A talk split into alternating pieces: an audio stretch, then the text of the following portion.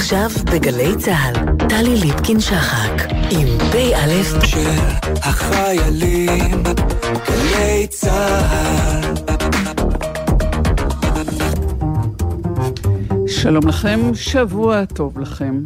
פ"א פגישה אישית משולשת, משולשת בסופו של שבוע לוהט, מחום וויכוחים, בעיקר בשאלת הטיפול בקורונה ולקראת חוק ההסדרים ותקציב המדינה שיעלה מחר להצבעה בממשלה. חגיגה כשלעצמה. שבוע עמוס בסטטיסטיקות מעוררות דאגה. מספר הטובעים למוות בים, הנפגעים בתאונות עבודה, תקריות ירי בשטחים ותאונות אופנוע ודרכים, וגם שיאים של אכזבה, אבל גם של הצלחה באולימפיאדת טוקיו, ומערכה שמתחוללת בין איראן לישראל.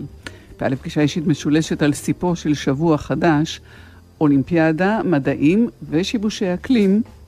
אנחנו מתחילים. Mm.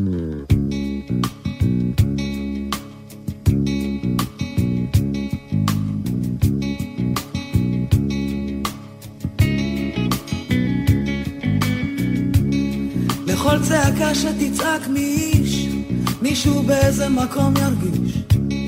לכל שאלה שמחכה לתשובה, מישהו מנסה לגלות אותה. בכל סיפור, בכל עולם, מישהו מגלה שם את עצמו קיים. בכל שורה שמישהו אומר, מישהו יכול עוד שורה לחבר.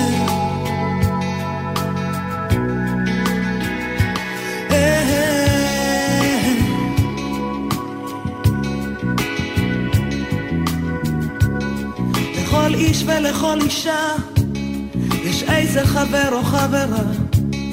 לכל ספסל שמחכה לבדו, מישהו בסוף ימצא אותו.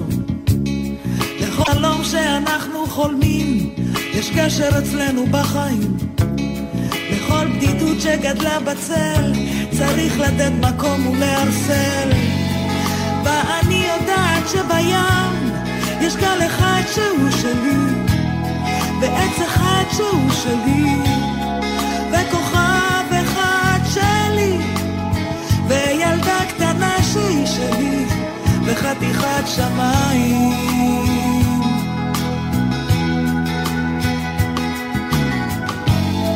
ואני יודעת שבים יש גל אחד שהוא שלי, ועץ אחד שהוא שלי, וכוכב אחד שלי. וילדה קטנה שהיא שלי, בחתיכת שמיים.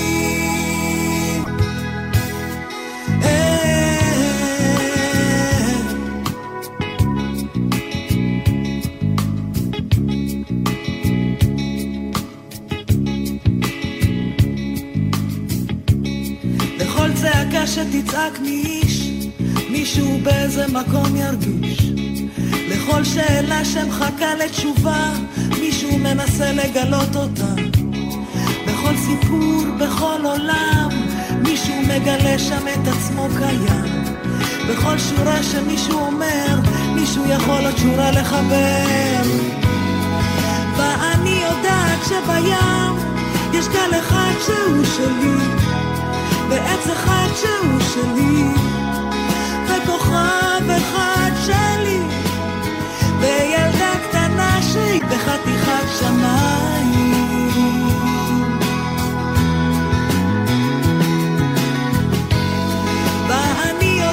שבים יש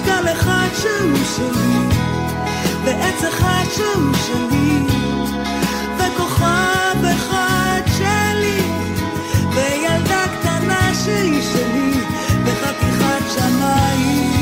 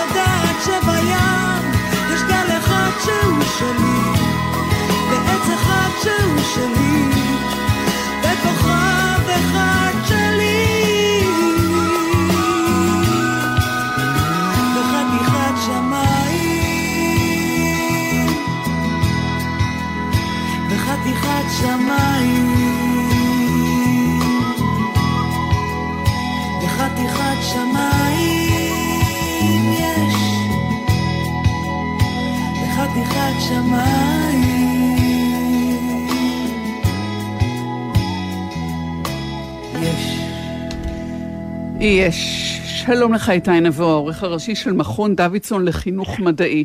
ערב טוב ושבוע שלום, טוב. שבוע טוב. שבוע טוב. אנחנו מדברים אה, בעיצומה של האולימפיאדה, אה, כאשר התופעות החברתיות, או נאמר התרבות, התרבותיות, שעולות אה, אה, מן האולימפיאדה הזו בטוקיו, אה, חלקן אינן אולי חדשות, אחרות לא מרעישות, אבל בכל זאת הן מובלטות, אולי על רקע זה שאין קהל. זאת אולימפיאדה שאיחרה בשנה, שנולדה ככה בקושי. הזדמנות אה, לעשות אה, סוג של סקירה באמצעותך ובעזרתך מיוון העתיקה ועד ימינו אלה, ולשאול שאלה מאוד גדולה וכללית, אני מתנצלת, אם מביטים על המשחקים האולימפיים לאורך השנים והדורות, עד כמה השינויים באולימפיאדות, ותכף ניכנס לשינויים עצמם, משקפים שינויים תרבותיים שעוברים על העולם, או שהם המשפיעים עליהם? אני חושב שהם יותר משקפים את השינויים שעוברים על העולם. אה, קודם כל, המשחקים האולימפיים בכלל בעת העתיקה התחילו כסוג של פסטיבל דתי, כפעילות אה, הוקרה לאלים, שנעשתה כמובן כתחרויות ספורט בין שאר האירועים שהיו שם, היו שם גם תחרויות אה, שירה וספרות וכיסול, ופסטיבל מנגל גדול שנקרא העלאת קורבנות, שבני אדם אוכלים אותם, לא האלים. ובמסגרת זה היו גם תחרויות ספורט רק לגברים, בדרך כלל בעירום. והעניין הזה של תחרויות הספורט הלך והתפתח עם השנים, גם בעת העתיקה, הם התחילו רק מריצה אחת למרחק של מה שנקרא סטדיון, כלומר, היום זה איצטדיון, אבל זו ריצה של קצת פחות מ-200 מטר, ואחר כך התפתח לענפים נוספים, להטלות אה, זריקת דיסקוס, וכידון, וריצות מרכבות, ואגרוף, והאבקות, וכל הענפים שנוספו בהמשך.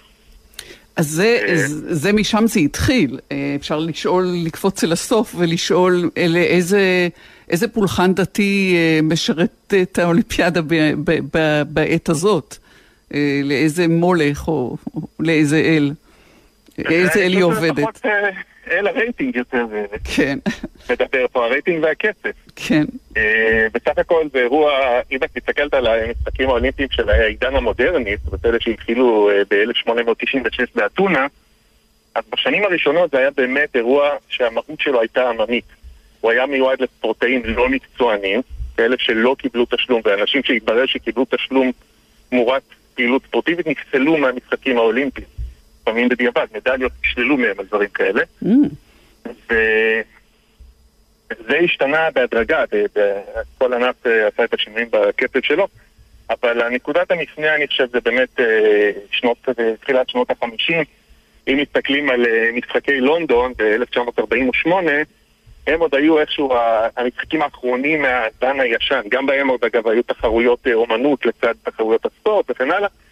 ובחלטינקי 52 זה כבר הופך להיות אירוע הרבה יותר מקצועני, גם מבחינת הארגון, גם כלכלי הרבה יותר חזק, וכמובן אולי הפקטור הכי משמעותי שנכנס באמצע, אה, שוב, בהדרגה, היה הטלוויזיה. היו שידורים ראשונים כבר ממשחקי ברלין ב-36, אבל אז כמעט לאף אחד לא הייתה טלוויזיה. שנות ה-50 זה כבר הופך להיות יותר, השידורים מגיעים לכל בית במערב, אחר כך לכל בית בעולם, אחר כך לכל מקום, כל מי שמחזיק את הטלפון שלו בכיס יכול לראות את המשחקים בשידור חי. איזה משמעויות יש לזה אה, לתוכן של המשחקים האולימפיים, לפני שנדבר על דברים אחרים? איך זה שינה את הענפים? איך זה מתכתב עם, אה, עם, אה, עם, אה, גם עם אה, טרנדים, עם מגמות אופנתיות ב- ב- בתרבות המערבית, ומי קובע? זאת אומרת, מי קובע? אנחנו יודעים, זה הוועד האולימפי, אבל איך, איך, זה, איך זה מוכתב?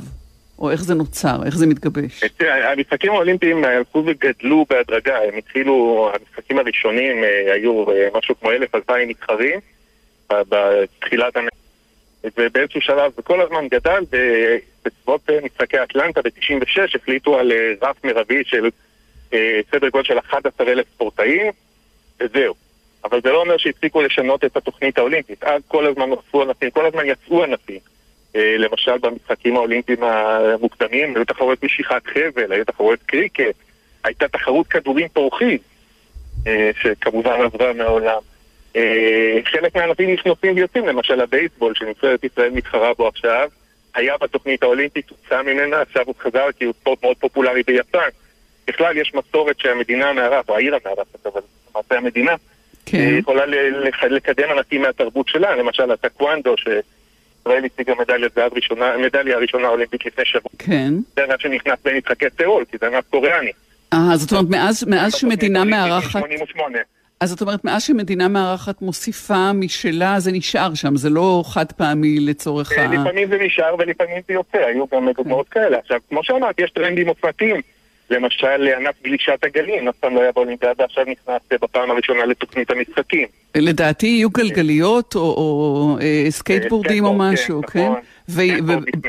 אה, גולף נכנס במשחקי ריו. כל מיני ענפים שבאים והולכים לפי האופנות. אומרים לי שבאולימפיאדה הבאה בפריז יהיו, אה, יהיה גם breakdance, שזה זה, זה, זה לא ספורט, זה תרבות רחוב, שאני לא רואה איך היא קשורה דווקא שוב, לצרפת, הייתי חושבת שזה יותר אמריקה. שזה לא ספורט. עד עכשיו זה היה סוג של אה, תרבות כזאת של אה, חבר'ה שזופים עם שיער ארוך שרצים אה, לחוף ונכנסים למים. אה, כל דבר אפשר אה, לעשות ממנו תחרות אה, ספורטיבית בסופו של דבר. לא, אני לא מתלוננת, אה, בעיניי זה נחמד, אני רק תוהה איך זה עובד, ובאמת איך זה משקף שינויים תרבותיים, אבל בואו נלך לעמוקים יותר, למשל העניין המגדרי, אה, והשינויים, אה, כמה מהר האולימפיאדות מגיבות אה, אה, לתקינות הפוליטית ולשינויים ברגישויות האלה. הן לא מגיבות כל כך מהר, אבל בשנים האחרונות יש אה, שיפור גדול והוא משמח לדעתי. אה, שוב, במשחקים הראשונים ב-1896, הברון, מי שנחשב למייסד המשחקים בעידן המודרני, הברון הצרפתי פייר דה קוברטן, הוא היה מאמין גדול בחינוך ספורטיבי. ולא העלה בדעתו בכלל שנשים צריכות ויכולות להתחרות במשחקים האולימפיים. אבל כבר במשחקים שאחריהם, בשנת 1900, שהוא הביא אותם בעצמו לפריז, אה, התחילו אה, תחרויות לנשים, לא, כמובן לא בכל הענפים, אבל לאט לאט בהדרגה נוספו, אם כי זה לקח הרבה מאוד זמן ב, אה, בענפים שונים, למשל אה, ריקת מרתון לנשים, את רוצה לנחש מתי נכנסה לתוכנית האולימפית? אה, נניח 15 שנה? סתם זורקת? לא, זה הרבה יותר לשמחתנו, אבל רק ב-1984 היה אה, מרתון ראשון לנשים. הקשישים שבינינו זוכרים את המתחרה השוויצרית שם, שהתייבשה בריצה ומדדה ככה אל קו הסיום בשארית כוחותיה. אני לא בטוחה שאני זוכרת את זה, למרות הקשישות שלי, אולי משום הקשישות שלי, אבל עכשיו יש גם. נדמה לך, אבל, אבל ה, אה, אה, עכשיו התחרויות המשותפות לגברים ונשים, זה החידוש הגדול, לא?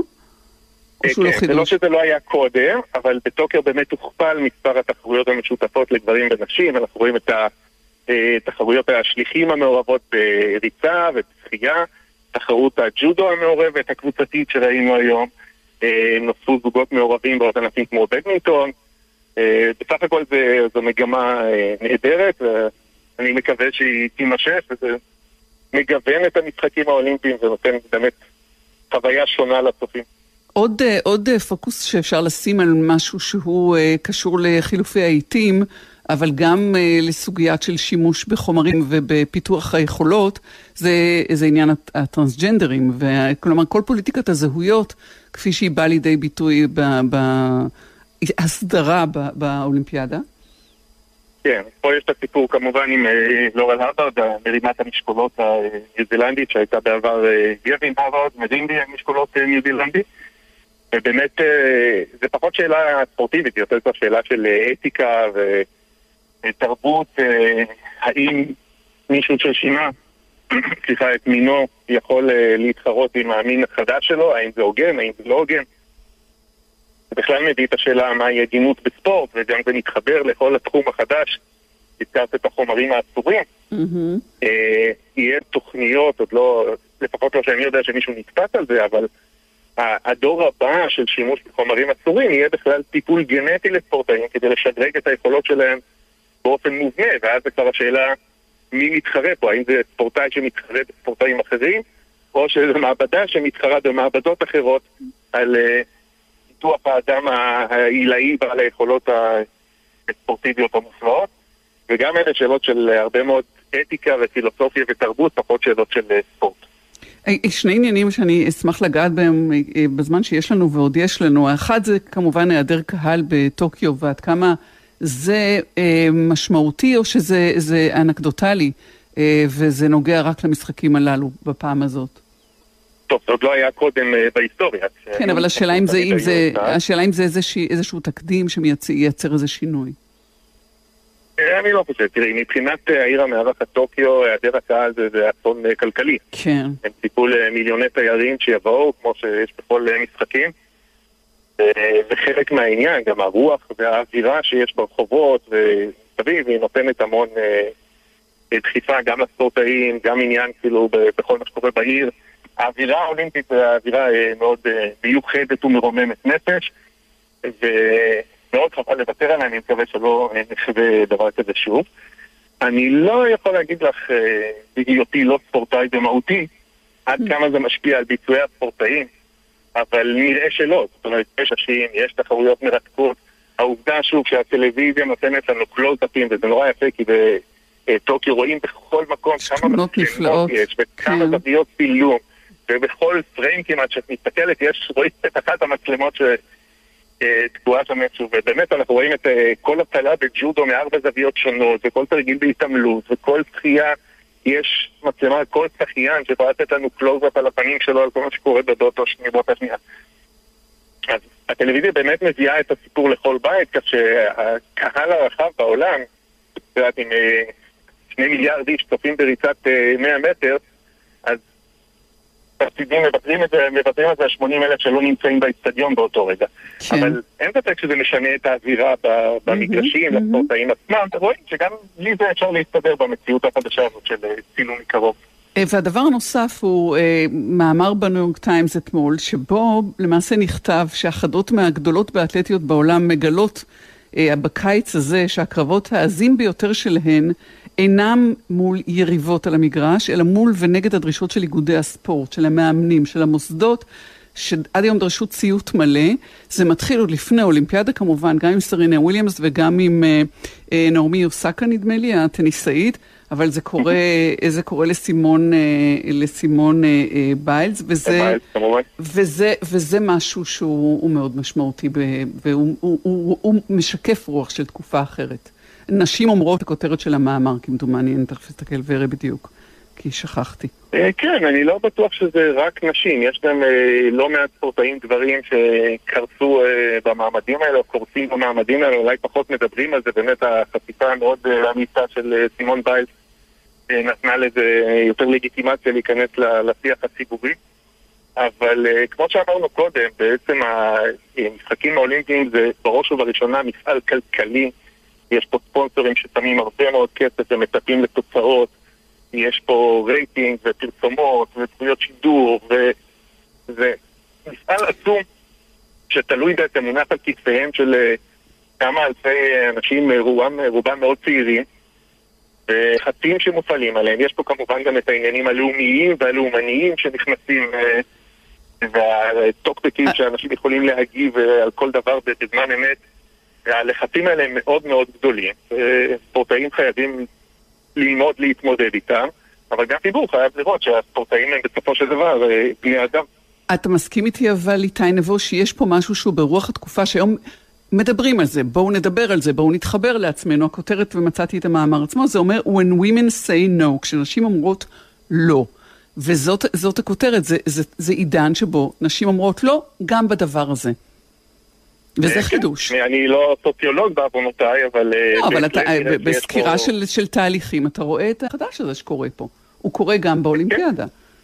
בהחלט, אה, זה כמו שאמרנו בהתחלה, המשחקים האולימפיים משקפים את רוח התקופה, גם ביחס הזה לספורטאים עצמם ולדרישות מהם ולציפיות מהם. אה, עוד משהו שנגיד, אה, שאתה חושב שנכון לומר לפני שנפרדים,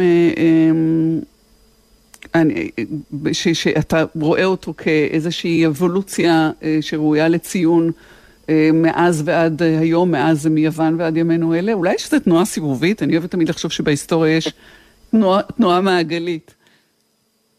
אה, יכול להיות שיש, אבל תראי, באמת הפעם הזאת, המשחקים האולימפיים האלה סיפקו לנו חוויה מאוד ייחודית, גם מבחינת היעדר קהל והסיטואציה של הקורונה והתנאים שנכפו על הספורטאים ועל המשלחות.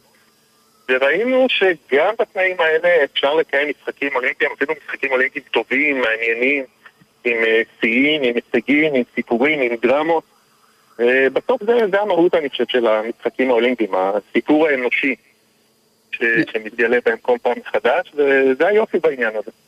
מדורת השבט הזאת, הגלובלית, אה, שהקורונה היא חיזקה אותה, כשהצטמצמו מרחקים דרך הזומים, דווקא בתקופה של, של ריחוק חברתי. יש פה איזה, איזה כן, תהליכים הפוכים שעובדים אחד. אולי במשחקים הבאים גם יהיו תחרויות בזום. כל אחד יהיה בסלון שלו מול ה, על הספר או על המסוע ויתחרה. אולי כבר היו אירועים כאלה. מה שעוד ימציאו. אז אני רק חוזרת אל הכותרת בניו יורק טיימס בשביל לעשות לזה סדר. מצאתי The sport of the summer is the woman, women freestyle no.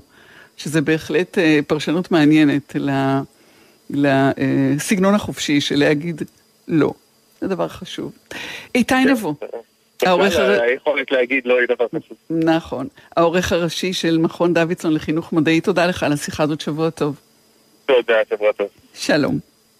יהיה מה שיהיה, אני עוד אשנה, אני אגשים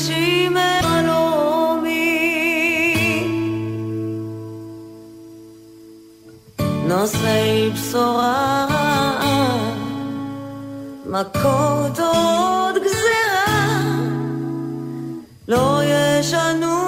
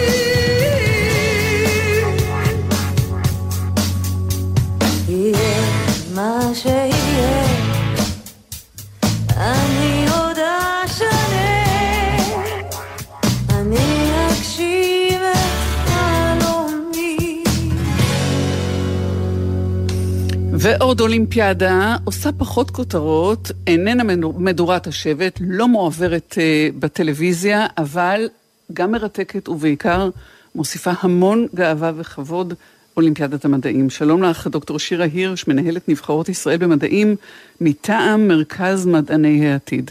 ערב טוב, שבוע טוב. שבוע טוב. שלום, שלום. אז קודם כל ברכות, משום שאנחנו כן מקבלים בתוך uh, הדיווחים הצפופים והמרגשים מהאולימפיאדה, גם uh, בשבוע האחרון, וקצת יותר מזה אפילו, את uh, תוצאות uh, ההישגים היפים של נבחרות ישראל באולימפיאדת המדעים. אז ספרי לנו על זה מעט. תודה רבה. באמת בחודש האחרון אנחנו מגלים שכל תלמידי המשלחות בתחומי המדע שיצאו לאולימפיאדות חזרו עם מדליות. השבוע ממש הייתה אולימפיאדה בכימיה שמתקיימת מטעם הטכניון ומחר מחרתיים נדע את התוצאות. שאר האולימפיאדות שהתקיימו בחודש האחרון הן האולימפיאדה למדעי המחשב שבה התלמידים חזרו עם מדליות, שתי מדליות כסף ושתי מדליות ארד וממש בשבוע האחרון האולימפיאדה במתמטיקה והאולימפיאדה בפיזיקה כאשר באולימפיאדה בפיזיקה חמש מדליות, ארבע מתוכן כסף ואחת ארד ובאולימפיאדה במתמטיקה שלוש מדליות זהב, שתי מדליות ושתי מדליות ארד, סך הכל שש מדליות. זה מזהיר אז, ממש. כל התלמידים, כל התלמידים שיצאו חזרו עם הישג מאוד משמעותי. פנטסטי לגמרי. כשאת מדברת על uh, מספר תלמידים, וכשאת מדברת על uh, אולימפיאדה, היא מתקיימת מדי שנה, זה פיזי בכל מיני מקומות בעולם? זה, זה כמו שאנחנו מדמיינים את זה במיני חדרים כאלה זה מתקיים? כן, בכל שנה רגילה שאינה שנת קורונה, תלמידים נוסעים למדינות שונות ברחבי העולם. זה יותר לדמיין אולם מאוד מאוד גדול, איצטדיון בעצם, שיש בו המון שולחנות אחד ליד השני, יש בזה עוצמה מאוד גדולה. זו אומנם אולימפיאדה שבה כל תלמיד יושב ליד שולחן, אבל רואים את מאות התלמידים שיושבים ביחד. יש כמובן טקסי פתיחה וטקסי סיום, כמו שאנחנו מדמיינים אולימפיאדה בספורט. ומי הם השנה? בני הנוער? כן, סליחה. השנה. רק אני אומר שהשנה האולימפיאדות נעשו באופן מקוון, ובעצם בכל מוסד בארץ שמאמן אולימפיאדה התקיימה אצלו התחרות. אוקיי, אל מול uh, מתחרים משאר מוסדות בעולם, מן הסתם. נכון, נכון, באופן מקוון. ומי, מי, כמה, כמה, נתחיל בכמה אה, אה, בני נוער מעורבים בזה בכל פעם? אוקיי, okay, אז uh, בכל נבחרת אני אגיד אולי שיש לנו uh, ארבע נבחרות בוגרות ובשנה הבאה תתווסף. יש לנו כרגע נבחרות במתמטיקה, במדעי המחשב, בפיזיקה ובכימיה ובשנה הבאה תתווסף ביולוגיה. בכל נבחרת uh, יש כחמישים תלמידים שמתאמנים לאורך השנה uh, ובסופו של דבר למשלחות, לאולימפיאדות עצמם נוסעים בין ארבעה לשישה תלמידים, תלוי במשלחת, תלוי באולימפיאדה. אלה הבוגרים. יש גם אולימפיאדה uh, לצעירים. או, נכון, או יש, יש לנו כן. גם נבחרת, נבחרת, כן, לצ... נבחרת. נבחר, הנבחרת הצעירה כן. אה, למדעים, זו נבחרת שמתאמנת אה, באוניברסיטת תל אביב, תלמידים מכיתות ח' וט', כאן יש כבר הרבה יותר תלמידים, זוהי עתודה, אה, שממנה הנבחרות הבוגרות, בנבחרת הצעירה יש כ-200 תלמידים מכל רחבי הארץ, אה, שנחשפים למקצועות השונים, אה, ובסופו של דבר מתמקצעים באיזשהו תחום דעת שבו הם אה, מעוניינים להמשיך לנבחרת הבוגרת. את עצמך, דוקטור אה, שירה הירש, בעלת תואר שלישי בביולוגיה, היית אה, מרצה בתחום, שימשת מנהלת תוכנית אלפא למחוננים באוניברסיטה העברית, אה, וגם, נכון. שגם היא חלק ממרכז מדעני העתיד, את מנהלת היום את הנבחרות, כפי שאמרנו, של ישראל במדעים. דיברנו קודם על האולימפיאדה של הספורט, על לחצים, על שינויים תרבותיים שמשתקפים באופי, שבאופי ובתכני אולימפיאדת הספורט. באיזה מידה אה, האולימפיאדת, אולימפיאדת המדעים, אה, מעבר לתכנים שבוודאי, אני מניחה, הם מתעדכנים כל העת, היא משתנה, היא מתעדכנת, היא, היא מודרנית, מה, מה משתנה בה? אה, גם, גם באולימפיאדות, אה, באולימפיאדות המדעים כמו באולימפיאדות הספורט, אנחנו אה, נותנים מענה, משתדלים לתת מענה, מלבד הרקע האקדמי שאותו הזכרת, גם מענה פדגוגי ותלמידים, אנחנו צריכים לזכור, אלו תלמידי תיכון, הם זקוקים גם למיומנויות שנלמדות בשטח, כמו מיומנויות למידה וניהול זמן, וגם שם הם צריכים לקבל מענה, וגם כמובן, כמו שאת קצת התחלת להזכיר, איזשהו מענה מנטלי. אז אנחנו באמת נותנים להם גם אימון מנטלי, ושם כמובן, כמובן התחום כל הזמן מתפתח, הן התחום הפדגוגי, הן המנטלי, וגם כמובן התכנים הלימודיים. אז כל זה- שנה יש משהו קצת אחר. זה תכף נדבר על עניין המנטלי, נתעכב עליו, אבל אה, נשים או בנות, במקרה הזה נערות, אה, משתתפות יותר ביותר תחומים, אה, זה דינמי אני- הדבר הזה, הוא משתנה ומתפתח? אנחנו כן עדים לתהליך כלשהו שקורה בשנים האחרונות, זה בהחלט מגמה מיעוט בנות במקצועות המדעיים, זה משהו שאנחנו ערים לו. אה, אחד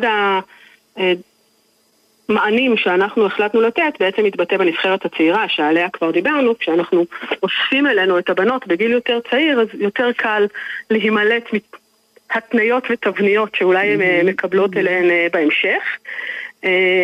יש שתי אולימפ... שני תחומים במדעי המחשב ובמתמטיקה שהוחלט לייצר בהם אולימפיאדות גם לבנות, אולימפיאדה אירופאית לבנות.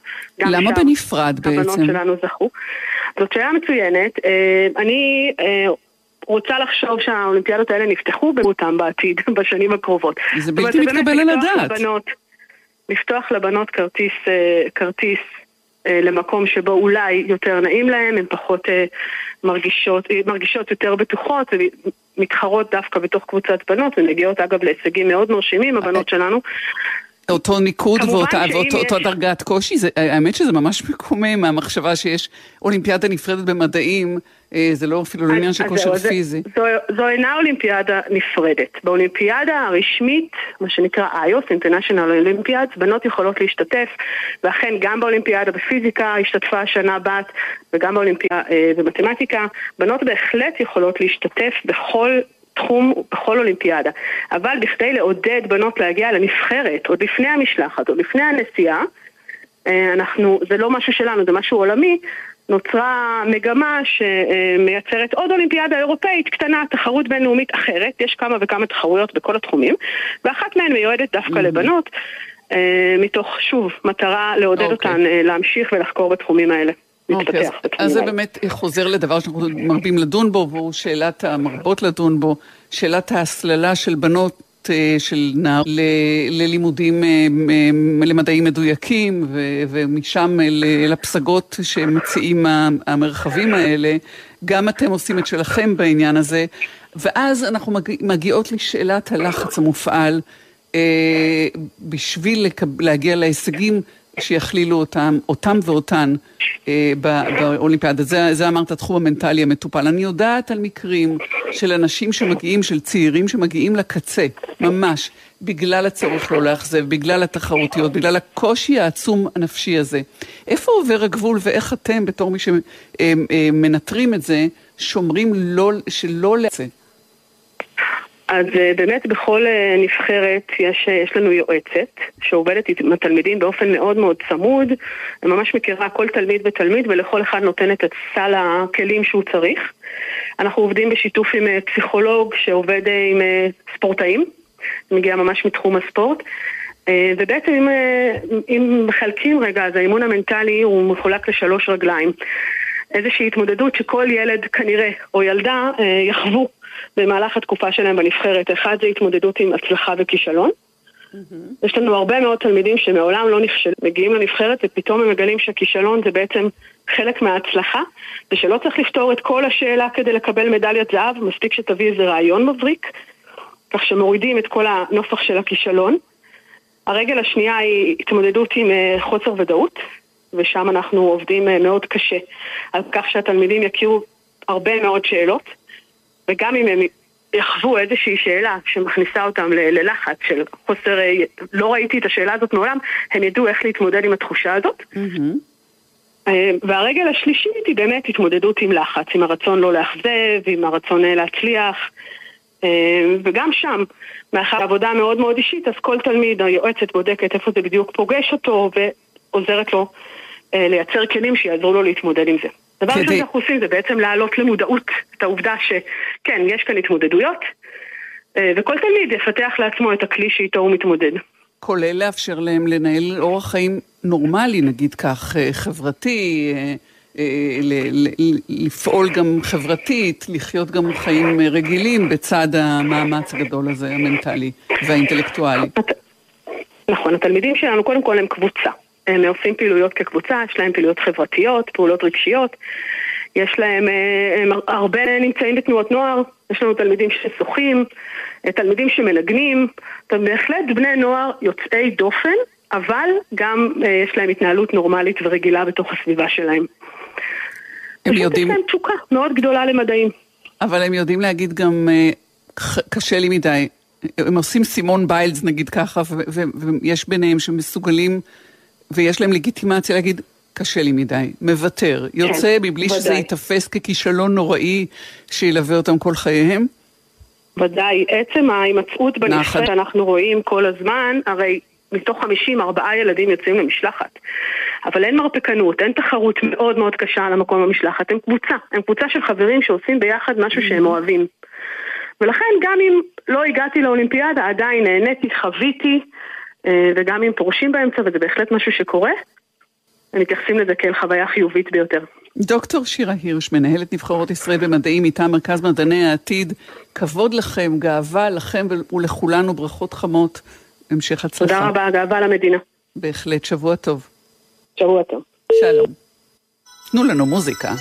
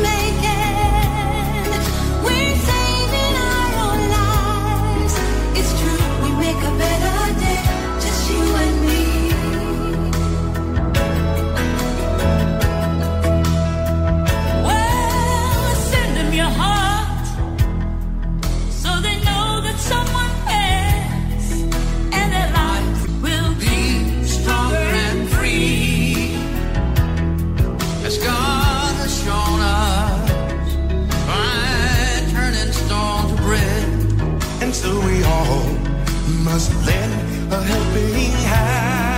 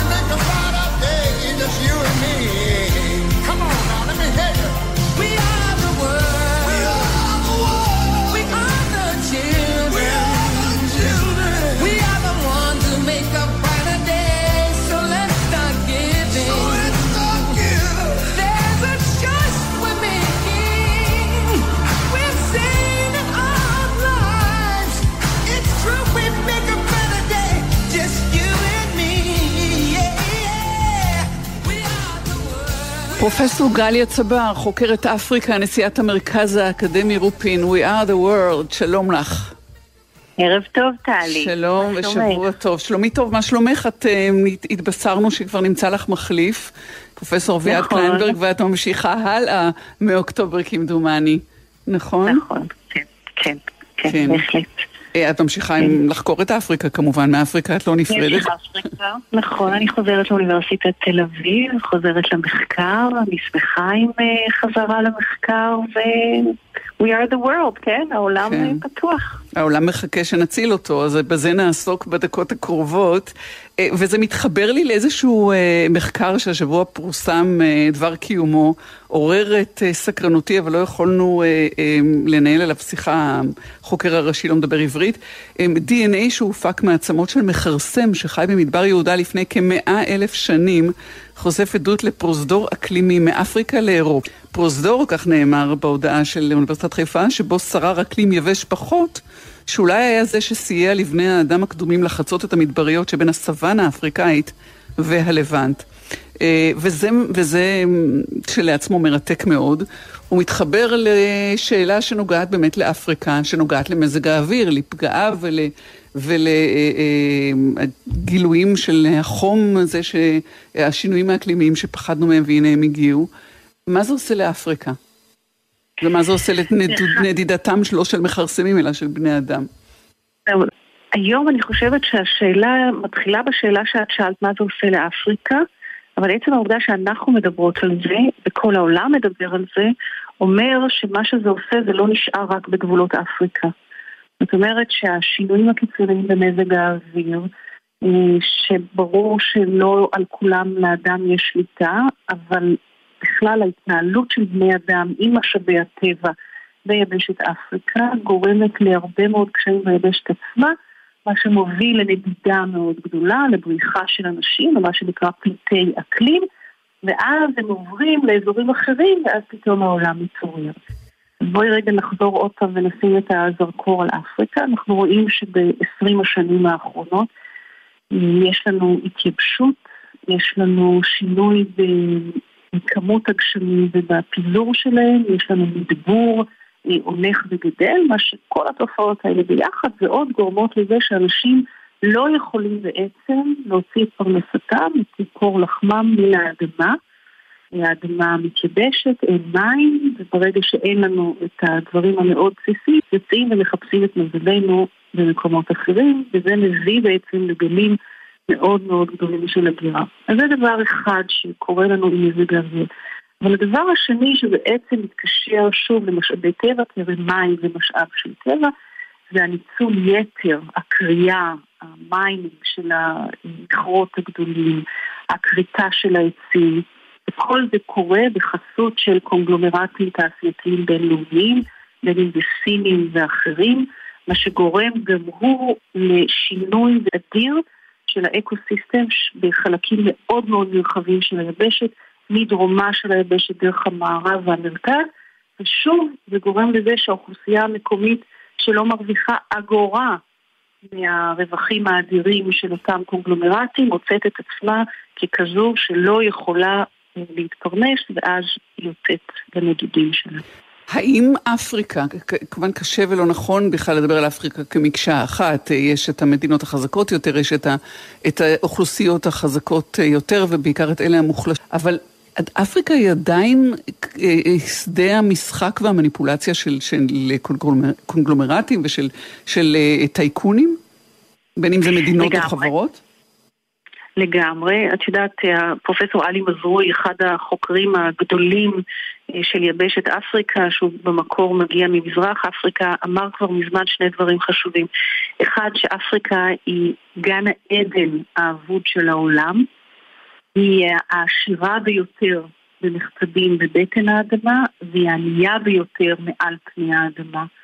ואני חושבת שהדיסוננס הזה הוא מאוד מאוד קשה, והעולם העסקי החיצוני, בשיתוף פעולה עם, עם כוחות מקומיים כמובן, מנצל ולוקח את כל מה שיש בבטן האדמה, וגורם לאלה שחיים מעל פני האדמה לחיות בעצם בגיהנום מתמשך.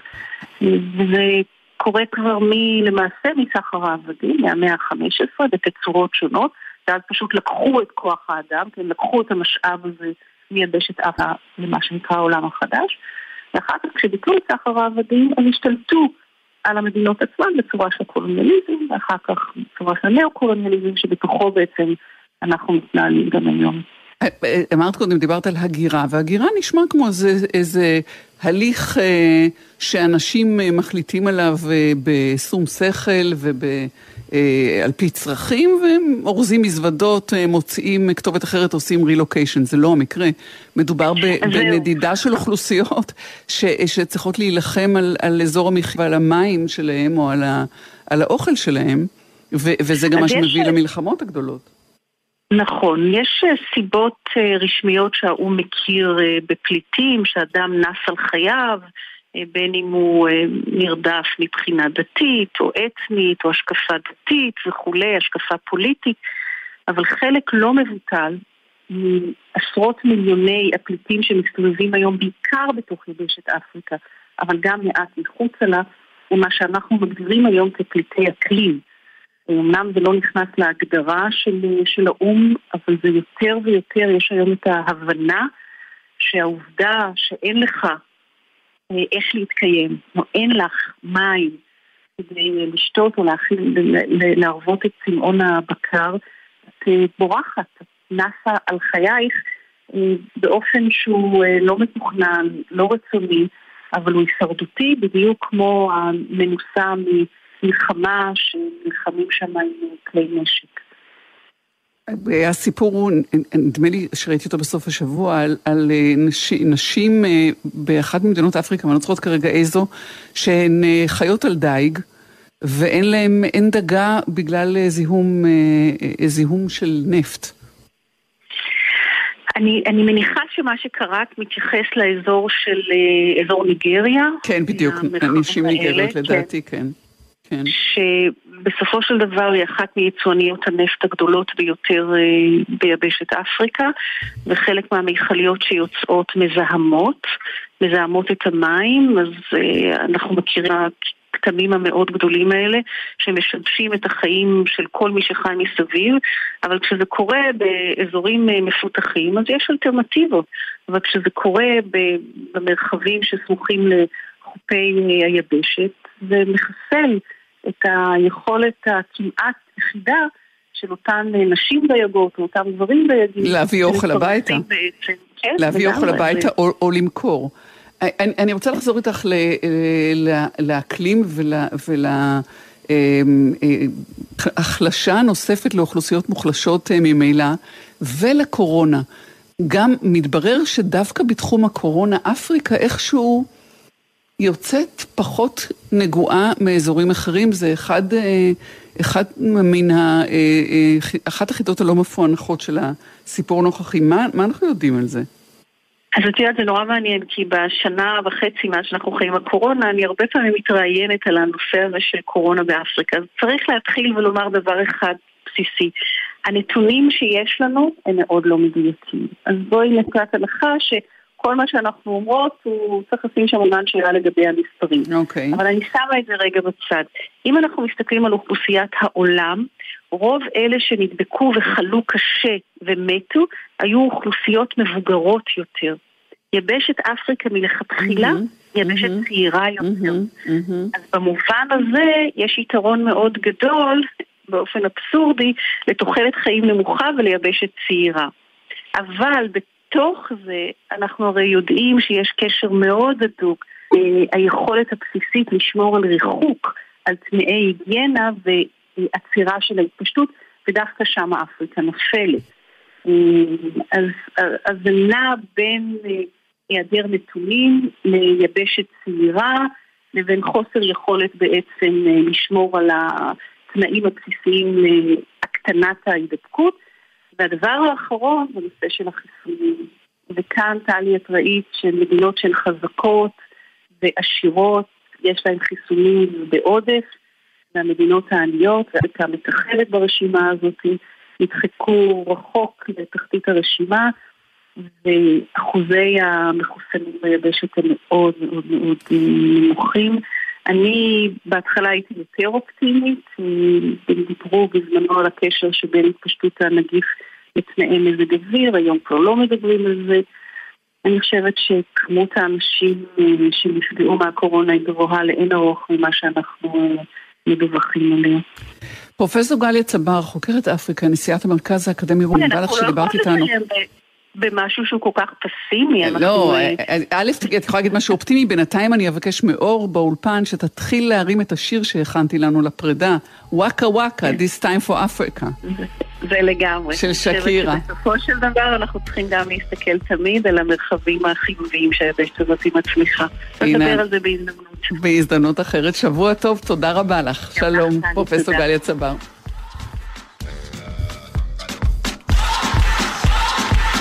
You're a good soldier, choosing your battles. Pick yourself up and dust yourself off and back in the saddle. You're on the front line, everyone's watching. You know it's serious, we're getting closer, this isn't over. The pressure's on,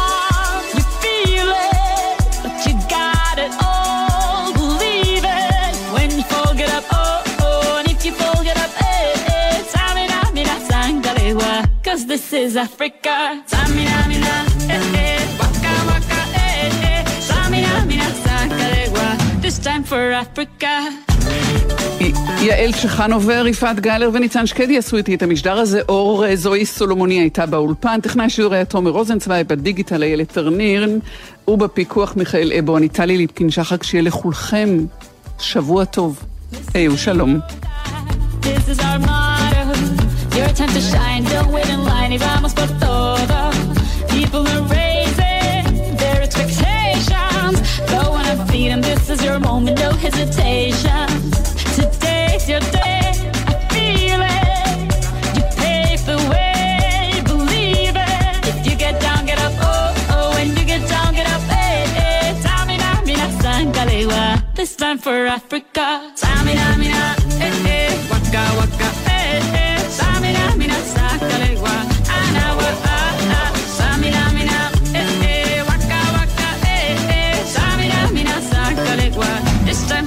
Africa. I'm well on my journey, biggie, biggie mama, what it? Party, so sell on my journey, biggie, biggie mama, from east to west. Party, waka, waka, my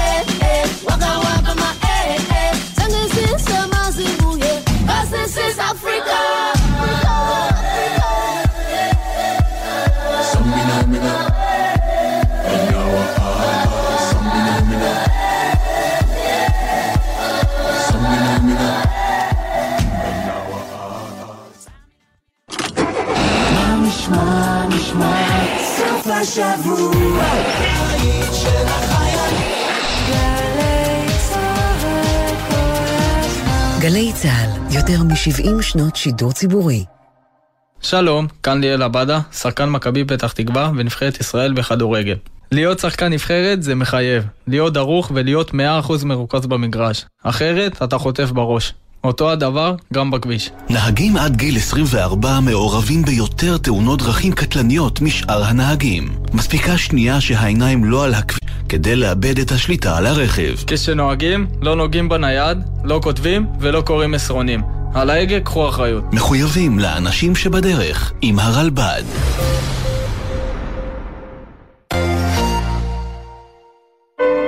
יהורם גאון חוזר אל פסקול חייו במופע מיוחד.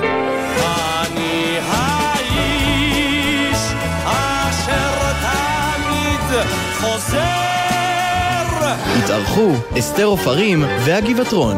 רביעי, תשע בערב, בהיכל התרבות בתל אביב ובשידור חי בגלי צה"ל. יש יותר כבוד יש מיד אחרי החדשות, רבית הכט.